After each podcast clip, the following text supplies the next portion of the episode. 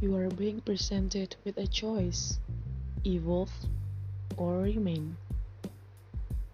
Well, if you choose to remain and change, you will be presented with the same challenges, the same routine, the same storms, the same situations, until you learn from them, until you love yourself enough to say no more, until you choose to change.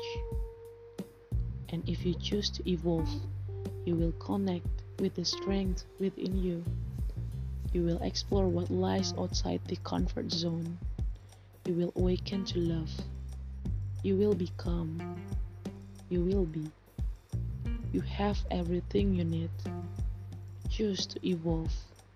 Choose to love. By Craig Crippen.